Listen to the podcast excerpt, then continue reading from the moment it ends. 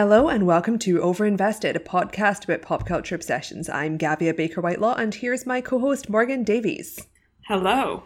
So this week we're discussing the new sci-fi thriller High Life, which is directed by the acclaimed French filmmaker Claire Denis, starring Robert Pattinson, a baby, and an ensemble cast including Juliette Binoche and André 3000. It takes place in a spaceship on a long-distance journey toward a black hole.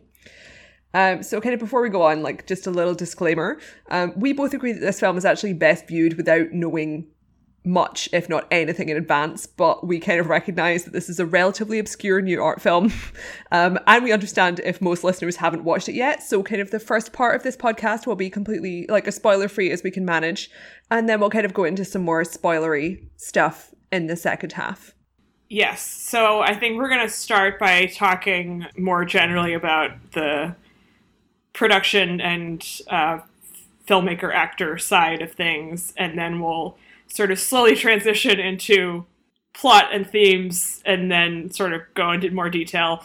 I saw this at NIFF last year, which some of you may remember from our film festival podcasts, and really wanted to see it again, and then due to a series of unfortunate events and the fact that it was playing in New York for around 3 weeks, did not get to, so I'm not as fresh on this movie as I would like to be, but if you did listen to those episodes, you will perhaps remember me refusing to say anything about it because I was just like, you need to see this without knowing anything. So we are going to try to avoid discussing things until we get to a certain point. This was obviously not a blockbuster, so it will not have come out in certain places in America yet. So we're going to try to sort of thread the needle here, but we will do spoilers in full at the end. So for sort of Americans in particular who may not be familiar with her work, we thought we would give a little bit of a intro to Claire Denis, who I think is a really interesting figure. I mean, she's an interesting figure, period, because she's interesting and she's one of the best filmmakers alive. Her masterpiece, Beau Travail, which came out in 1999 and is a sort of retelling of Billy Budd, the Herman Melville novella, which I have not read, was one of the first movies I saw in college in like my intro film class. And it was the first thing I wrote an essay about in college for like a film essay. I hadn't seen it since college, and I saw it at a retrospective here around a month ago, and it is like, this isn't a podcast about Beau Travail, but it's one of the best movies ever made, period. Like, everyone go see it. So I knew of her from when I was 18. Like, she's just considered like one of the great directors, right? But she was always very niche and French, and like an art. Yeah, this is her first English language film. Yes. And I assume it's going to, even though obviously it's not been like making bank, I assume this will end up with a wider audience, partly because it stars, you know, some famous people like Robert Pattinson, and partly because it's on a spaceship. And I do confess that if you put something on a spaceship, it will make me significantly more likely to watch it, which is how I wound up, well, part of how I wound up watching this film, which is obviously technically a spaceship movie, but for reasons we will discuss soon, it's not like, oh, here's a traditional spaceship movie. No, not at all. Her movies are very... I haven't seen as many as I would like. A lot of them are very difficult to access in the US, which I think may possibly change soon because she is kind of having this interesting moment within the past couple of years. I think partially due genuinely to Barry Jenkins, who is just fucking obsessed with her. He loves her so much to the point where it's like a little bit weird. Oh, that's Moonlight director Barry Jenkins, by the way, for those who do not have a Rolodex in their brain. Yeah. I mean, it's really charming and great, but I think if I were she, I would find it like slightly odd that this random American man was just like talking about me. Rian Johnson is also like a really big fan. Yeah. So she was really influential, I think, on a lot of this, like that generation, sort of 30-something directors. She's 73. Yeah. And she is now in the English-speaking world, I think, has suddenly become known in a wider sense as like one of the great master filmmakers alive, which I think must be quite surreal if you're this like older French woman who's been making these like tiny, tiny art films your entire life. And then all of a sudden, all of these like big American film people are like obsessed with you. I saw this movie at the film festival, and in the auditorium where they show movies there, it's really, really big. And she was there and did a Q&A after.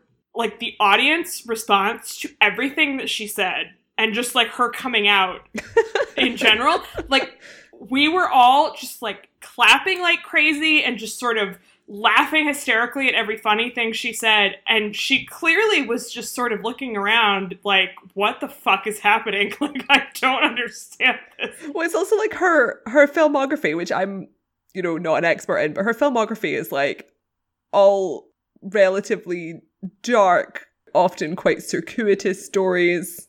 Not sort of like, here's an accessible indie drama which has, like, one famous person in it sort of thing. It's like, oh, this is some, like, bleak and or difficult to understand stuff. She makes really sort of existentially despairing, often, movies that have similar themes to this film that we'll discuss in a bit. But they're not easy films. Like, they're really difficult, and this movie is really difficult also, and they're not movies that you can sort of easily explain, like, this is what this is about. And there's a reason, I think, that until recently she was considered by, like, super film snobby people to be one of the great directors, but hadn't reached a wider audience at all. And, like, her movies just aren't that accessible, which doesn't mean they're not watchable. Like, Beau Travail, so it's about these soldiers in the French Foreign Legion in, I think, Djibouti. And, like, they do all these sort of weird, like, training rituals that are very eroticized. And there's all this stuff going on with the tension between various people in the group. And then they're in the town also. And it's really, really mesmerizing and compelling. But it's not a movie where you watch it and you're like, oh, yes, I understand what that meant immediately, right? Like, there's a lot of it that is just kind of hits you on a visceral level. And I think that's what she does so well, is that you feel things very viscerally watching her movies, but you don't necessarily intellectually grasp them immediately, if ever. And so it's not a huge shock that she hasn't been, like, an especially lucrative filmmaker. However, it does make sense that Mr. Pattinson would seek her out, which yes, he did very assiduously. So probably many of our listeners are aware of this, but some may not be. In his post-Twilight career, Robert Pattinson has been even more of, like, an indie movie hound than Kristen Stewart. Like, both of them have definitely had, like, by far the best careers of people who got famous from a franchise. Like, they basically were just like, we've done our money jobs and we are now going to do, in Robert Pattinson's case, exclusively dark and often quite ambitiously weird indie dramas. Kristen Stewart's done, like, a couple of bigger films like Snow White and the Huntsman, but largely she does that kind of stuff as well. And in Robert Pattinson's case, he intentionally was, like, really seeking out Claire Denis. He was so keen to work for her. This film was, like, it took, like, 5 years for them to get it made. Like, when she initially thought of the idea, she wanted a much older man in the lead role, sort of like a Philip Seymour Hoffman kind of figure, which you can kind of imagine, like, when you're, after you've, like, if you've watched the film, because it's sort of like this paternal thing where he's got this baby and stuff, but it obviously works brilliantly well with Robert Pattinson. And he sort of met with her and, through sort of charm and intellect, persuaded her that he should have this role. And they've just had this amazing sort of public muse bromance relationship unfold in the public eye of indie cinema. Well, it's been amazing to watch, because listening to her talk about it was interesting. I think she literally did want to cast Philip Seymour Hoffman, and then he died. Like, not that they had, you know, they had cast him or anything, but that was what she had wanted to do. And then obviously that didn't work. And that Robert Pattinson literally for years was like, I must have a meeting with this woman. And then finally, you know, her agent or whatever, like, convinced her to take the meeting. And she was like, okay. She had seen him in things. She thought he was amazing in Twilight, which is incredible, because having now seen that movie, yes, I disagree. Yes, we have watched and podcasted about that film, and much as I am a Kristen Stewart stan, bad film, just as bad as everyone says. Yeah, they're not good. And he's not good. He's especially not good in it. Yeah, no. But she just was resistant to meeting with him. The interviews that they give are really interesting. She says she just always is anxious meeting with actors. She just doesn't like to do it, especially when someone is sort of pursuing her, basically, that it's like, ugh, like, no. But they had this conversation, and she said at the Q&A that I went to, she was just like, by the end, you know, he was just in the film. Like, it was him. He was it. And I was there with a couple of friends, and we were like, what happened in this conversation? Like, what did he do? Well, what was really funny is, like, I read an interview with him where he was like, oh, I had this one thing that I want to tell her to use as, like, my weapon. That was the term he used. And he couldn't remember what it was. Because it was like 6 years ago by that point. Right.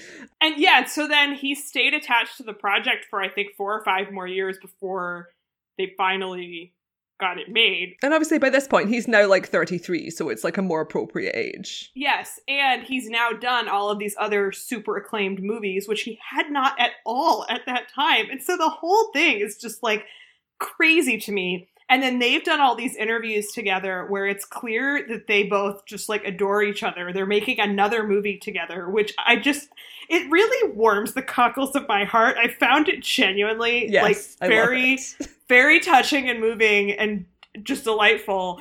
A friend of mine has sort of like her test for sort of trusting insofar as that's possible, like male famous people is essentially like whether female famous people like them or if they have like a relationship, especially right? If it's an older female famous person, right? And like, so if there is a powerful older woman who will voluntarily associate with you.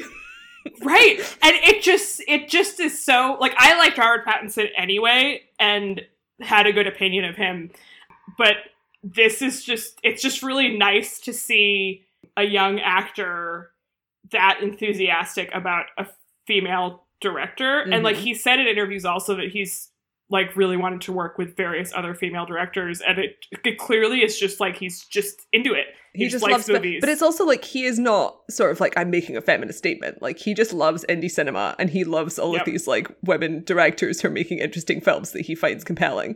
I love to watch artistic partnerships play out. Like, it's just really interesting to hear people kind of discuss their work if they have a really fruitful collaboration. And this one's just like particularly interesting because it's so sort of unexpected, and also it does kind of fall within the kind of traditional bounds of like a muse director relationship. But obviously most of the time the gender roles are swapped and it's a lot sleazier. Like, it comes across as like, because you often get these relationships where like you will have like this auteur director and a much younger woman who've made an amazing film together, but the way that the director is talking about the actress is like doesn't sound that respectful. And in this case you've got this situation where like Claire Denis makes very sexual films and sort of like she definitely kind of like appreciates the male form and stuff, and like they have this really close relationship, but it's not sleazy at all. And you hear kind of like the other people she works with, sort of like, I read this interview with Mia Goth, who's this wonderful young actress who was in this and Suspiria and various other quite dark films like Nymphomaniac, and she's sort of like, she said, you know, Claire Denis has this very kind of maternal energy on set. She's very nurturing while also being this creative genius. And I'm like, my God, what a great workplace environment. And there's I read this like great quote from one of the interviews with Robert Pattinson where he was kind of talking about Claire Denis' process. So he said, there's something in the way she shoots that's very sensual. I very rarely find this synesthesia-like quality where you watch her movies and you can really feel what they feel like. I remember talking to her about it. She said this really beautiful thing that when she looks through a camera, there's this feeling of wanting to touch but being afraid to. And so she uses the camera as her hand, which very much reminded me of what you said she said about her being nervous about approaching actors. And it's fantastic, like cohesive image I now have of this. Yes. Yeah, one of the things she kept saying about him was like he doesn't, in various interviews I've read, is like he doesn't understand that like he's such a charismatic person for me. Because he, of course, is being like, why would she want to talk to me? I'm no one. Like, then she's like this big genius. She was like, no. Especially when he was initially approaching her, he would have been just out of Twilight and much younger. Whereas now it's like, he really is someone where people are fucking seeking him out, you know? Right. And so, yeah, the sort of symbiotic nature of it is really two people who just really appreciate each other's work. Right. It's great. And he is so good in the movie. I still think his best role is in Good Time, which was from a year or two ago. But yeah, I've got that bookmarked.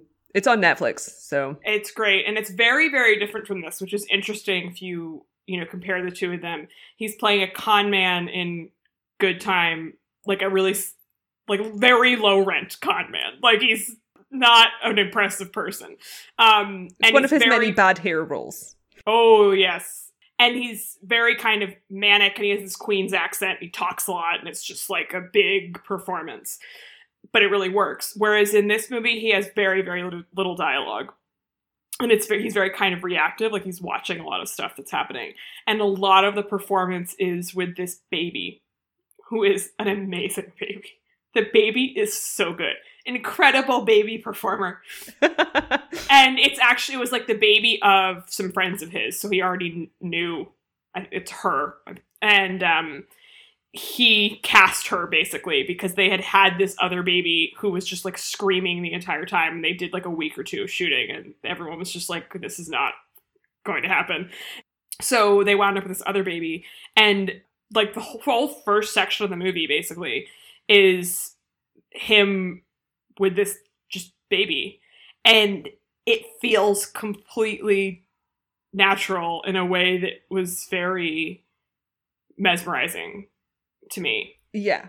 And it's like something that you don't really see. You don't really see people having a relationship with a baby on film, right? Partly because of the purely pragmatic concern of like, you have to fucking film with a baby. Like, and it's like, and there is like a lot of union rules about filming with babies for obvious reasons.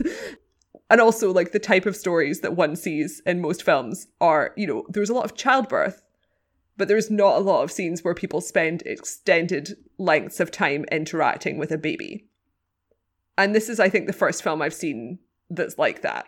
Yeah, I mean, it's also, I think, just from a logistical standpoint, once you have multiple adults in the room with the baby, right, then from the baby's perspective, it just becomes a lot more complicated to sort of deal with. Whereas he was literally just like, essentially he was just babysitting a baby while a camera was pointed at him for several hours. And you can tell that a lot, like there are certain things that he says that are obviously scripted and that have to do with the whole, like the theme of the movie and whatever. But a lot of it is clearly him just sort of like baby talking to the baby, and like they're sort of wandering around.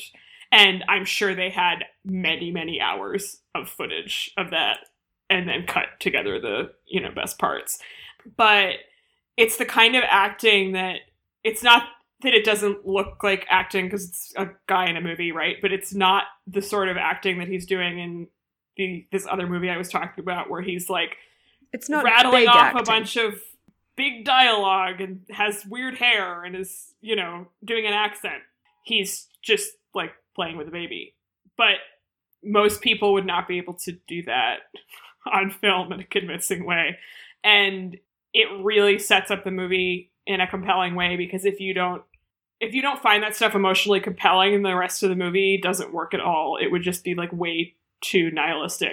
It's already pretty nihilistic. Yeah, because he has voiceovers, but he doesn't have a lot of dialogue.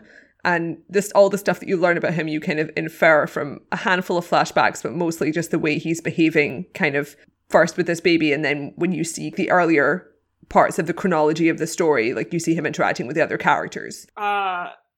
So let's move on finally to what actually happens in the movie. So we've sort of talked around as much as possible. We've actually managed to talk about this for like a solid, you know, 15 to 20 minutes without saying what the film happens. Yeah, so if you don't want to know anything about the movie, stop here. But yeah, this will be a mildly spoiler-free section now. So basically the setup is that there's this spaceship that's just a box, which I love. She said in an interview that like she talked to people and they were like, there's no reason that it has to be like aerodynamic. Like spaceships can look like whatever the fuck. And she was like, great, it's going to be a box. Literally, it's just a box in space. And I was thinking about the box shape as well while I was watching, because it is literally a box. But I was thinking in terms of the way it is arranged, it's kind of like a body, because you've got like a section that's sort of the digestive system, and you've got a section that's the genitals, and you've got a section that's kind of the sleeping area, and then the brain. Yep. I hadn't thought about that, but you're definitely correct. It starts with there's this sort of garden where they're growing food and stuff that's this very, you know, potent image in the movie for reasons I don't even need to explain. You can all sort of imagine. And yeah, that's where the movie begins, and that's the sort of, you know, heart of the place. But it is the concept is that all of these people on board, most of them are death row convicts, and they have been sent on this mission to go toward a black hole to basically study whether they can, like, get energy out of the field around the black hole, which, like, obviously there is energy in that area. Like, we know that from physics, but... I mean, it's a very similar premise to both Sunshine and Interstellar, like the kind of general journey concept, but sort of everything else about it, like, tonally is different, and it's a lot bleaker. But, so that's, like, the underpinning of the idea, but most of the movie isn't really about that. And instead, you have this scientist played by Juliette Binoche, tremendously, who is performing these sexual experiments on the people. Yeah, or rather, reproductive experiments. Like, there was a lot of kind of sexual content in the film, but it's reproductive. We'll get into that. So she's trying to artificially impregnate the female prisoners because she's, like, obsessed with babies and reproduction.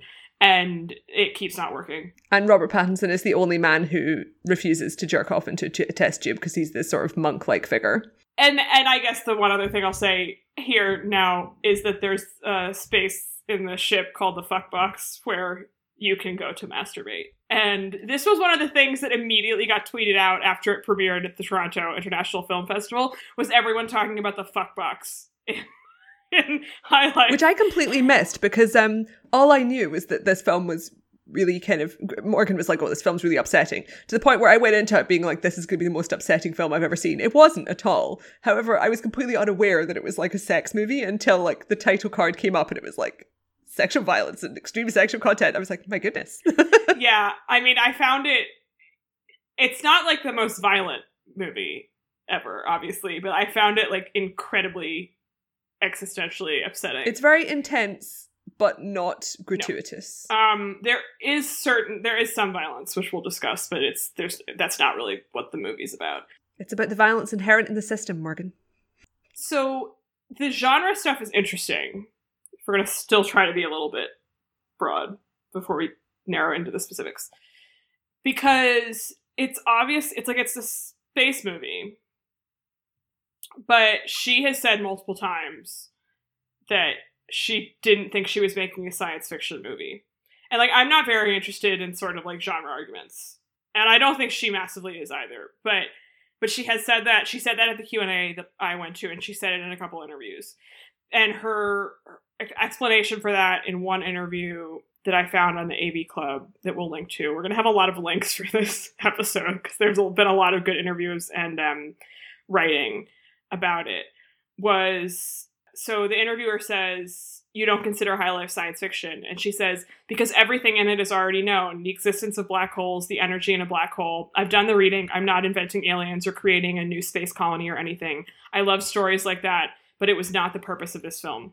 And so I think that's interesting, just in terms of considering, like, what the movie is about and what it's trying to do, because, again, I don't care about, like, what people's personal, like, definitions of science fiction are. Like, obviously this is a movie that, like, takes place. I also don't think this is a situation where, like, oh, a literary person is snobbishly starting to distance herself from sci-fi. Like, it's not at all like that. More interesting about that is that what I was thinking about it when I watched it, or more after the fact, was I had seen 2001: A Space Odyssey in the cinema not long before seeing this. They re-released it. And I hadn't seen that since college. And that's obviously one of the best movies ever made. And it's a really fascinating film. And I kept thinking while watching that, and then after the fact, meaning 2001, about how, like, every space movie is just redoing 2001. Like, everything since then. Mm-hmm. Like, all science fiction films in space are just reiterations of that film. And many of them are very good, but it's a testament to the definitiveness of 2001 that, like, no one can... Especially, like, also, I would say the smarter the space movie, the closer it is to 2001. Because when you get something like Interstellar, you're like, well done on making 2001. And when you get, like, a fucking dumbass space movie, you're like, all right, you've managed to veer quite far away from 2001. Like, Jupiter Ascending. But this is the thing. It's like, I don't think High Life is like 2001 almost at all. Except in... Because it's a prison movie. It's not. It's a prison movie that happens to take place in a space box. Is that, like, she basically said, she was like, it takes place in the void, which it does. But you could also say that about prison, right? And so I think the space thing is more just a convenient setting for other things that she's concerned with. And she uses the space imagery in a way that's very compelling. Like right at the beginning of the movie, the first thing that happens is Robert Pattinson is like disposing of the corpses of all of these people out into space. And it's this just like really eerie, sort of horrifying image, which obviously can only happen in space. So I really liked that she was using that stuff, but also basically just doing her own thing without using all of these genre tropes. I like those genre tropes too. Like, I love me a good space movie, but I just thought that what she was doing with this was a really inventive way of like using this setting, but also basically just being like, I'm doing whatever the fuck I want. And consequently, like, this movie is very like a lot of her other films thematically, but I don't, like, I've never seen a movie like this. Like, it's completely just this weird thing. Yeah, well, I was thinking like how you could describe this film, right? It's like, oh, there's this acclaimed like female filmmaker who's made this amazing sci-fi movie starring Robert Pattinson. It's got these amazing themes about gender, and it's, you know, this ensemble cast who get picked off one by one. And it's like, technically all of those descriptors are accurate. But if someone described that film to me and I saw this film, I'd be like, that's not what I was expecting. Because it's like you fundamentally don't really, you're not meant to care very much about like, oh, who dies first or whatever, like, even though it's really disturbing and like it really, you know, fills you with question marks at the beginning to be like, oh, why are all of his crewmates dead? And you kind of immediately start to think of him as this quite threatening figure because like, why is he the survivor and stuff like that? But ultimately, that's not the sort of thing you're thinking about by the end, you know, like Annihilation, that sort of film. It's more about emotional, thematic underpinnings of the kind of overall story and sort of the visual imagery and stuff.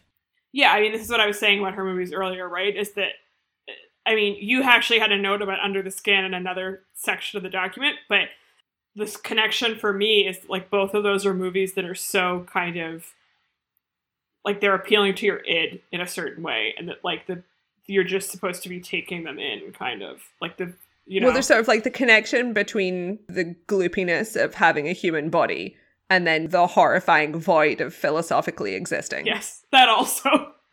that would be the thematic element versus the aesthetic element, both of which are relevant.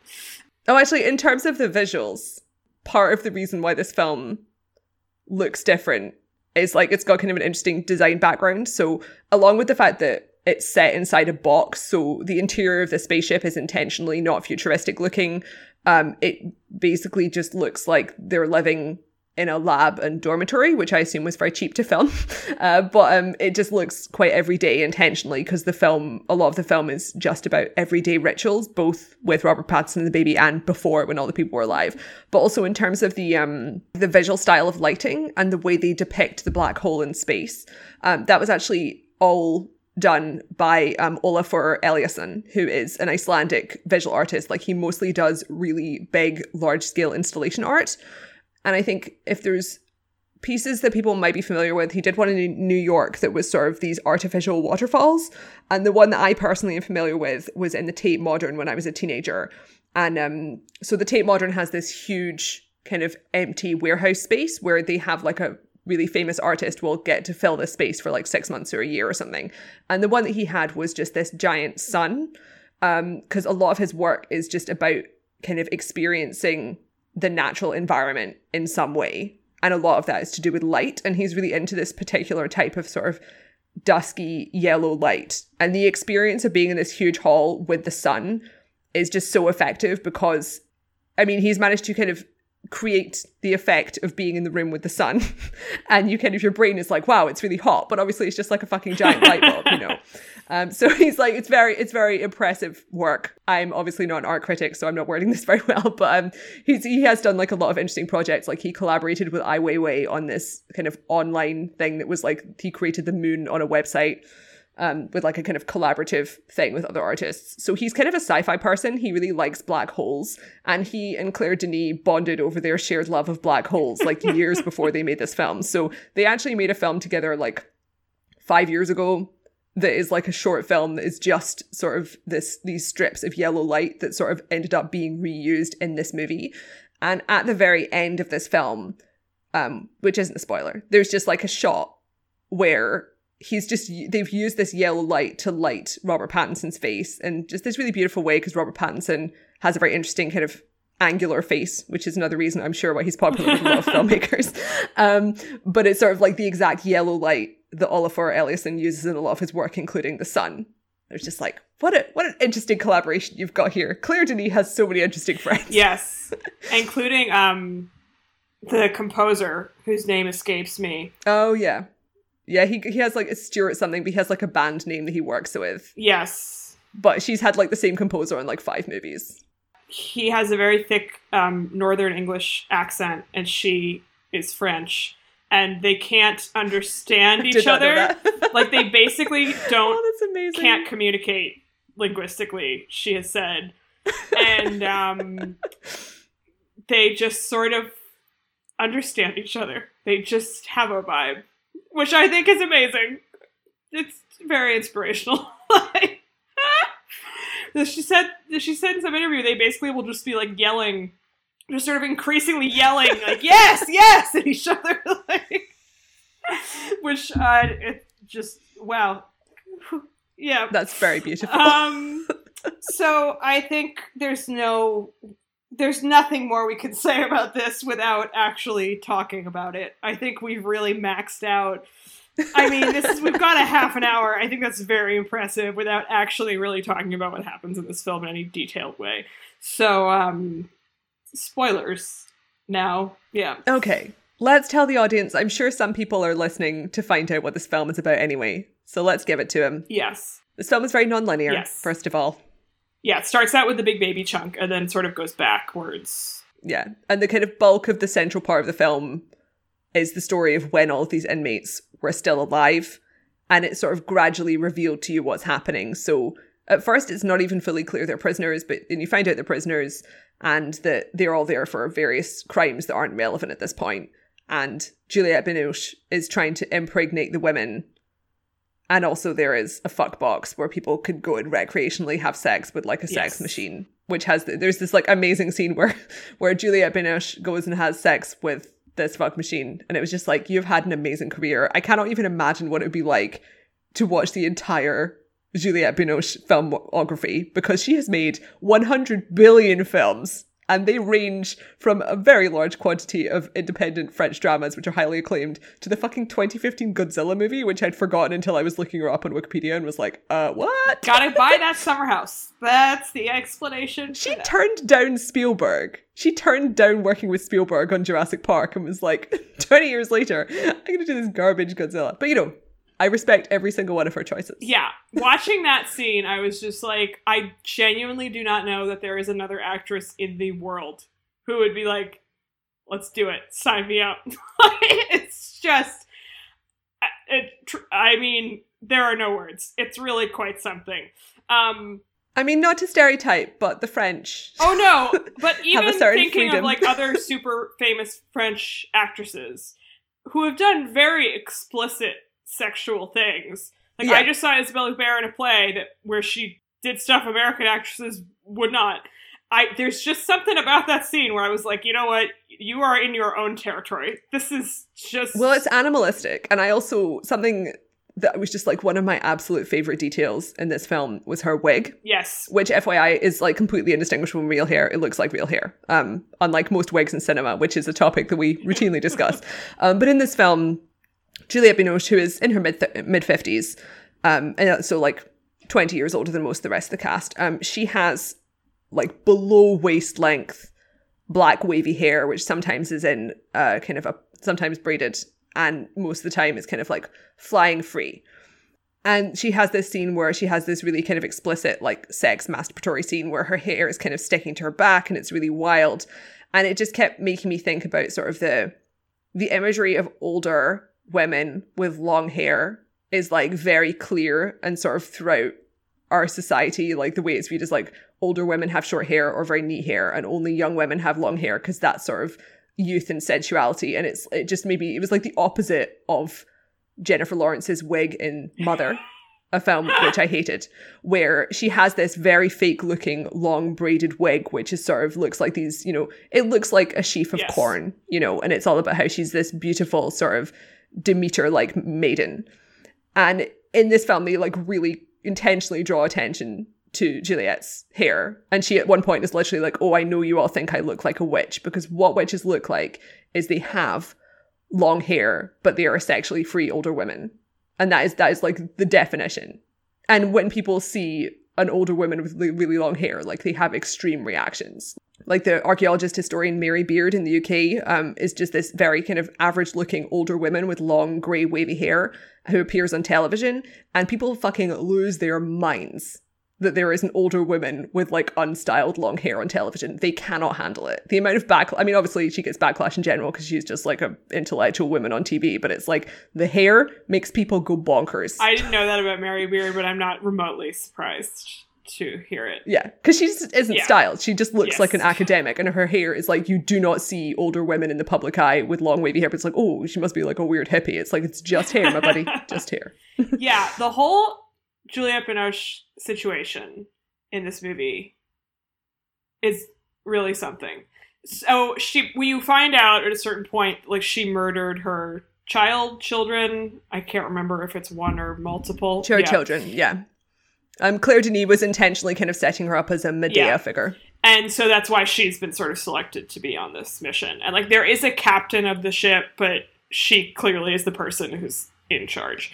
Yeah. And she becomes very obsessed with Robert Pattinson because he's the one person who won't give up his semen, and winds up like masturbating him while he's asleep to get it to use to impregnate this other woman, which culminates in her literally like running through the spaceship with a handful of semen, which I also had seen on Twitter and was just like, what the fuck is this movie? Like fuck box and semen, like what?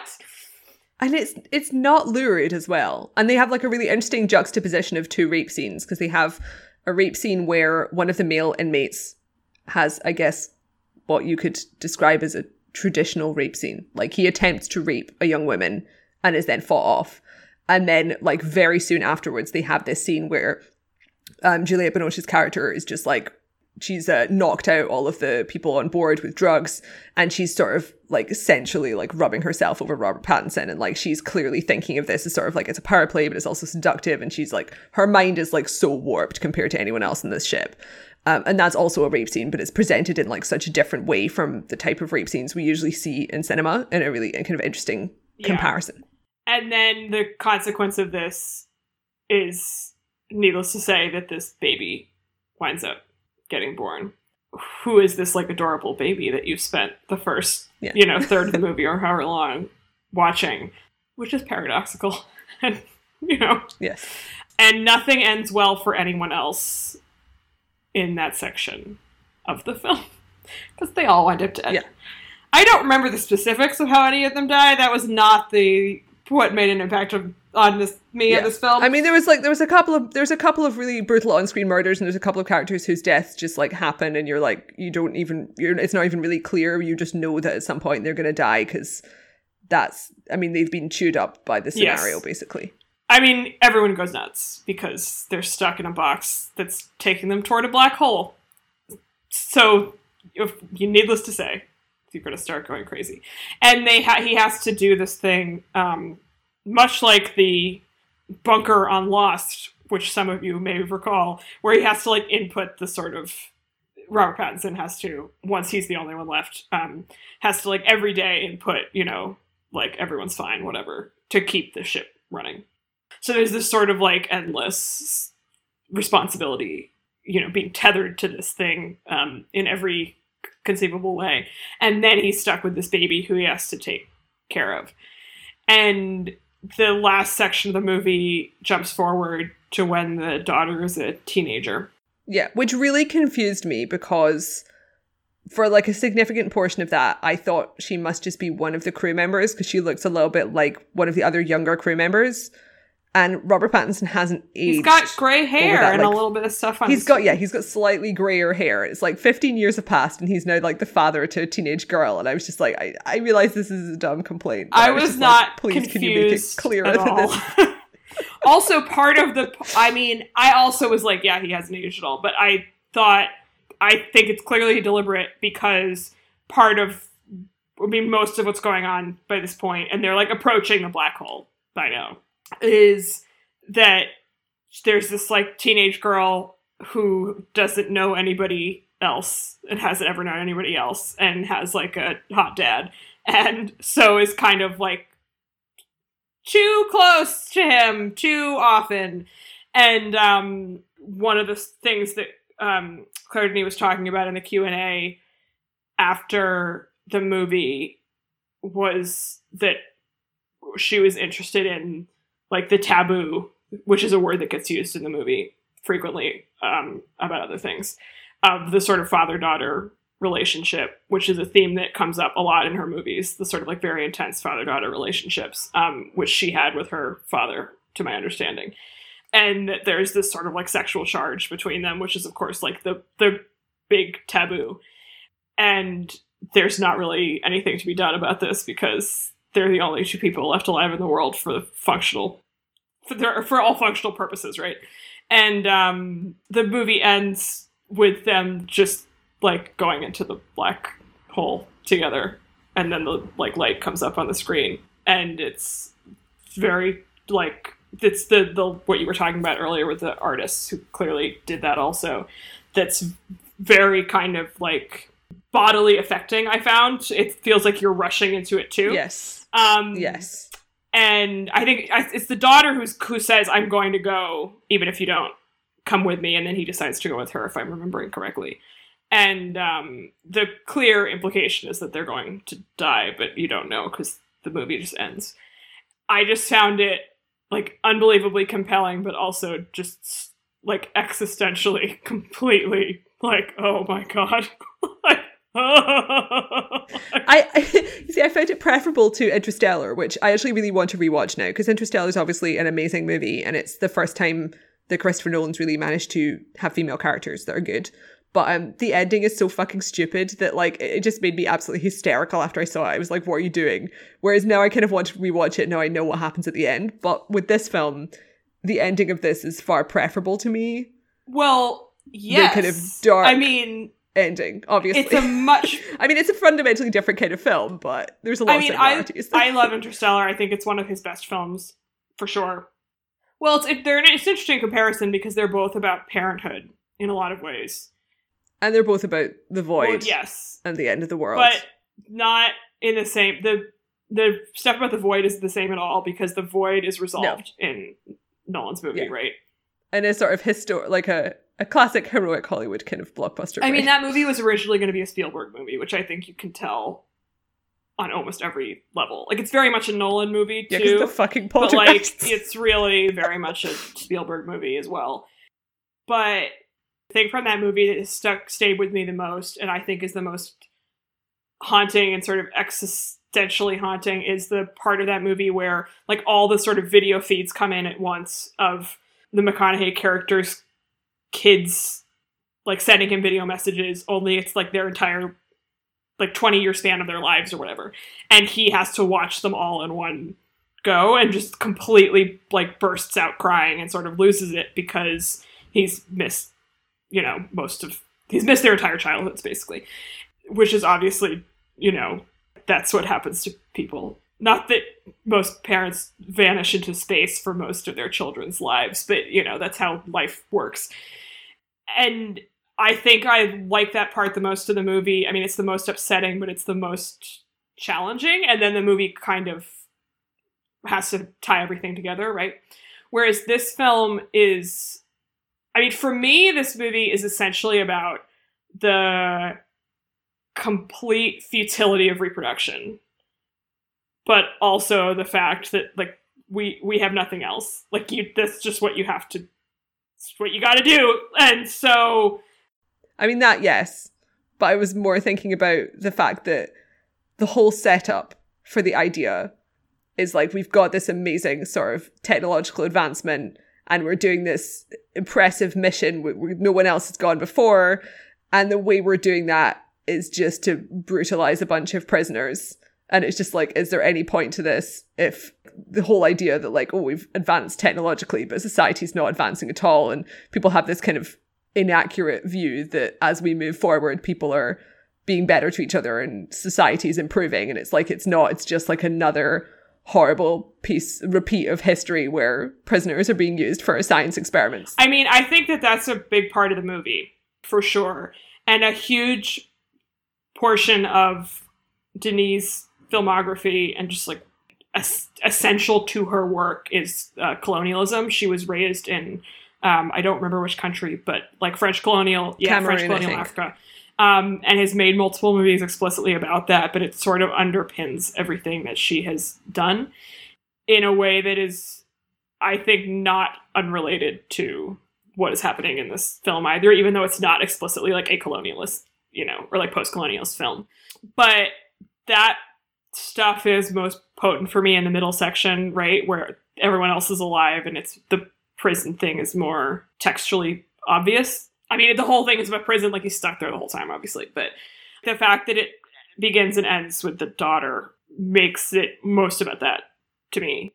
And you start with this baby who, again, is like just such a cute kid.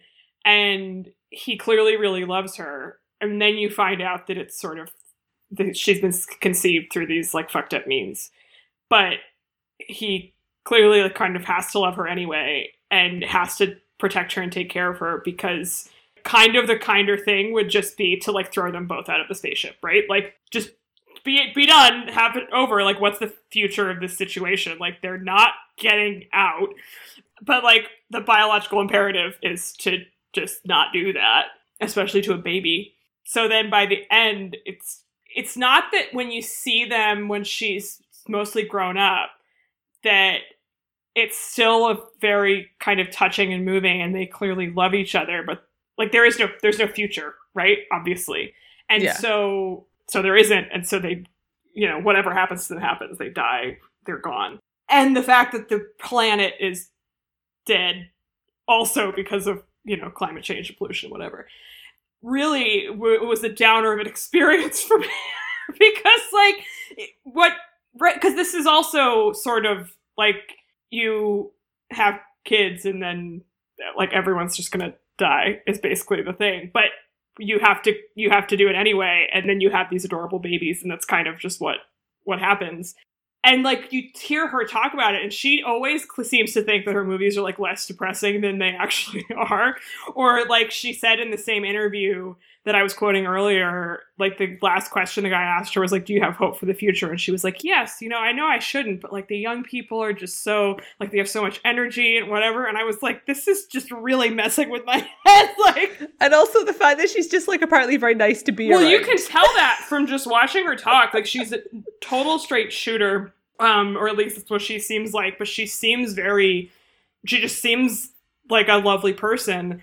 And I'm always really interested in female artists in that way, because like we're just so socialized to be nice people as women. And like, I'm not saying she isn't, but like it all has to come out somewhere, right? And so she just makes these really fucked up movies, and that's clearly where it's coming out. But I think like, yeah, I just think that's what made the movie so potent to me, is it is fundamentally getting at this sort of paradox of humanity, which is that, like, we have to keep doing this, but it's like everyone's just miserable all the time. Like, and so on we continue into the void. Yeah, it's amazing, and it made me want to throw up. I mean, I literally like spent the afternoon having a picnic with my friends and the baby in the park, like mm-hmm. hanging out with the baby, and then went to watch the baby movie and was like, oh, yeah. Well, but the thing about it is like.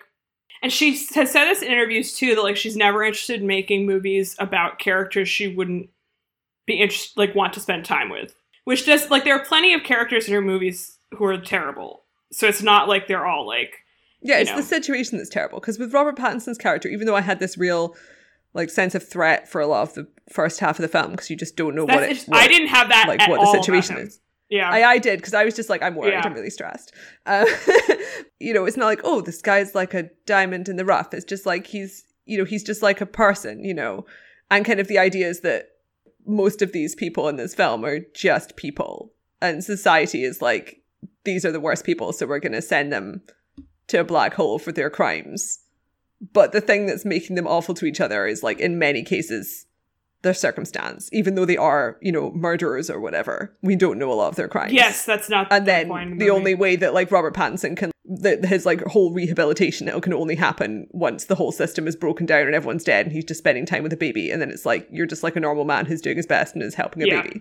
And I think what saves the movie from being just purely like, I want to fucking slit my wrists now and like never think about this film again, is that you're not just watching these, like, the movie doesn't treat the people in a way that's, well, it's cruel to them in that the things that happen to them are cruel, but the movie doesn't treat them cruelly as people, if that makes any sense at all. Like, clearly she has empathy for them and understands the sort of, like, humanity of these characters. Yeah, like André 3000's character. Who I liked a lot. And I think that's pretty consistent across her movies, even when people are behaving badly. Like, her other movie I've seen that is just, like, a complete masterpiece is White Material, which Isabelle Huppert is in, playing this woman who owns a, like, coffee plantation, basically, in... I don't know that the country in Africa is ever specified in that film. But anyway, there's like a civil war is basically erupting under her feet. And she's like, no, it's fine. I'm just going to stay here and grow my coffee. And she's just like white lady. And everyone's like, this is not going to work out for you. And I don't come out of that movie liking that woman at all. Like, I don't think you're supposed to be like, oh, she just didn't get, like, she's a colonizer, right? But you also don't walk out of it thinking like, that awful bitch deserved to get, you know, murdered or whatever. I don't think she gets murdered at the end of the movie. But she just has a really good grasp, I think, on people being very complicated, which saves her movies from being just, like, really punishing experiences, which they otherwise would be, because she's not pulling any punches. Initially, this movie was going to be co-written with Zadie Smith, and apparently Zadie Smith wanted them all to go back to Earth at the end. I just, like, strained my eyes. I know, the look you made was really great. I wish everyone could have seen it. So they didn't continue to work together because, like, oh my god. So the Film Society of Lincoln Center, which hosts the New York Film Festival, has a podcast where they just put up, like, the talks and Q&As and stuff they do with filmmakers, and they had the one with the two of them after the press screening of this movie, which we'll link to. It was very interesting. But someone asked about the whole Zadie Smith debacle, and oh my god, her response, so bitchy. It was really delicious. I highly recommend it to people. And she just, I mean, wow, it was really something. And she wasn't, like, straight up, I mean, she has to be sort of diplomatic, but not that diplomatic. And she said, you know, I read all her books, like, after this situation didn't really work out. And she goes, she's a very good writer. I think she said, maybe she didn't even say that. She goes, you know, I've read all her books, but, you know, she said something like, we're living on the same planet, but not in the same universe. That's for sure. And I was like, which was just tremendous, just amazing. Like, this is the difference between this and Interstellar, right? Is that one of them, they come back, and the other one, it's like, no, that's not how that's going to work out. And also, even though Interstellar is, like, a very kind of artistically complex movie in many ways, it's a fucking blockbuster. Like, the kind of characters are very simple. Yeah, I mean, and that's fine. Like, I mean, the end of Interstellar is stupid, but the problem is not that they go back to Earth. There are other issues with that movie. But yeah, if you're making a tiny movie, this actually was her most expensive film to date, but still, compared to the standards of a Hollywood movie, not so much. They trained with the European Space Agency. I mean, I can't imagine. They also, it's in English because she was like, well, no one speaks French in space, so it has to be in Russian or English, and I don't speak Russian, so it's going to be in English, which I thought made a lot of sense, but was kind of funny. Yeah, I like that. Yeah, those are my thoughts on High Life. Do you have anything further to add? Yeah, my only further thought is that I feel like we've not highlighted Mia Goth enough, but she was really great in this film as sort of the kind of other prime delinquent in the cast, and I just find her a really, really interesting actress. I agree. I thought she was really good. She's only 25, which is nuts, because her debut film was Nymphomaniac, which I've not seen and I'm not going to see. But like, that's wild to make that film at like 18. And then she got engaged to Shia LaBeouf, which is like, ugh. Are whatever. They still engaged? No, they broke up, and now Shia LaBeouf is dating Robert Pattinson's ex, FKA Twigs, and I'm like, FKA Twigs, you have taken a step down. But that is enough celebrity gossip. Mia Goth basically exclusively does sort of very dark, weird, independent horror movies, often with a sexual element, which is like an interesting brand to have, right? Because she's not like, here's like a sexy actress. She is someone who does this type of film, which is a unique niche. She is the only person I can think of who currently does this, like her kind of general demographic in her career. She did Nymphomaniac, she did Suspiria, she did A Cure for Wellness, which I find fascinating. Would not necessarily recommend. It's a bad/good film. Well, do you know what her next thing coming up is? What? Emma. Oh. Which is not the same. So it's possible she was typecast and is now... No, I think she was seeking these out, because I read an interview with her and I was like, first of all, very mature. Even though I realize that's like condescending to say someone that's like 4 years younger than me. But I was like, you are very sophisticated. And it seems like she gets like a lot of scripts through her door and was like very excited to work with Claire Denis, you know? So this is her sort of zone. She's definitely interested in this type of work. Oh, I'm sure. But it is possible that that was also, once she established that she was interested in it, that was all that was coming. But she's playing Harriet Smith in Emma, which is a very good role. Unfortunately, some of the other casting in that adaptation is questionable. So I may or may not be seeing it, depending on the reviews. Emma is my favorite Austen. Speaking of which, if you have managed to make it to the end of this podcast about a movie very few people have seen... Hello, listeners. We love you. Yes. Thank you. Go see High Life if you haven't seen it. We have, for one more week, a poll on our Patreon for our summer book club pick. It is extremely close, so your vote can count. The four choices are Emma by Jane Austen, Jane Eyre by Charlotte Bronte, North and South by Elizabeth Gaskell, and Lady Audley's Secret by Mary Elizabeth Braddon, all of which are excellent choices, as the people clearly agree with, because they're sort of neck and neck, and our Patreon subscribers can vote in that poll. There are little descriptions of all the books, so you have a few days left to do that if you would like. You can find our Patreon at www.patreon.com. Thank you, as always, to all of our Patreon subscribers. We really, really appreciate you. It's very validating and helps keep our podcast alive. If you cannot subscribe to our Patreon at this time, or if you're just feeling extra generous, we would also really appreciate a review on iTunes, Stitcher, or wherever else you listen to podcasts. That also helps us find new listeners. And otherwise, Gavia, where can people find your work on the internet? Yeah, you can find my writing on the Daily Dot, and you can find me on Twitter at hello_Taylor. And you can find me on Twitter at MLDavies. The podcast is on Twitter at OverinvestedPod, on Tumblr at OverinvestedPodcast, and our website is overinvestedpodcast.com. Thanks. Bye.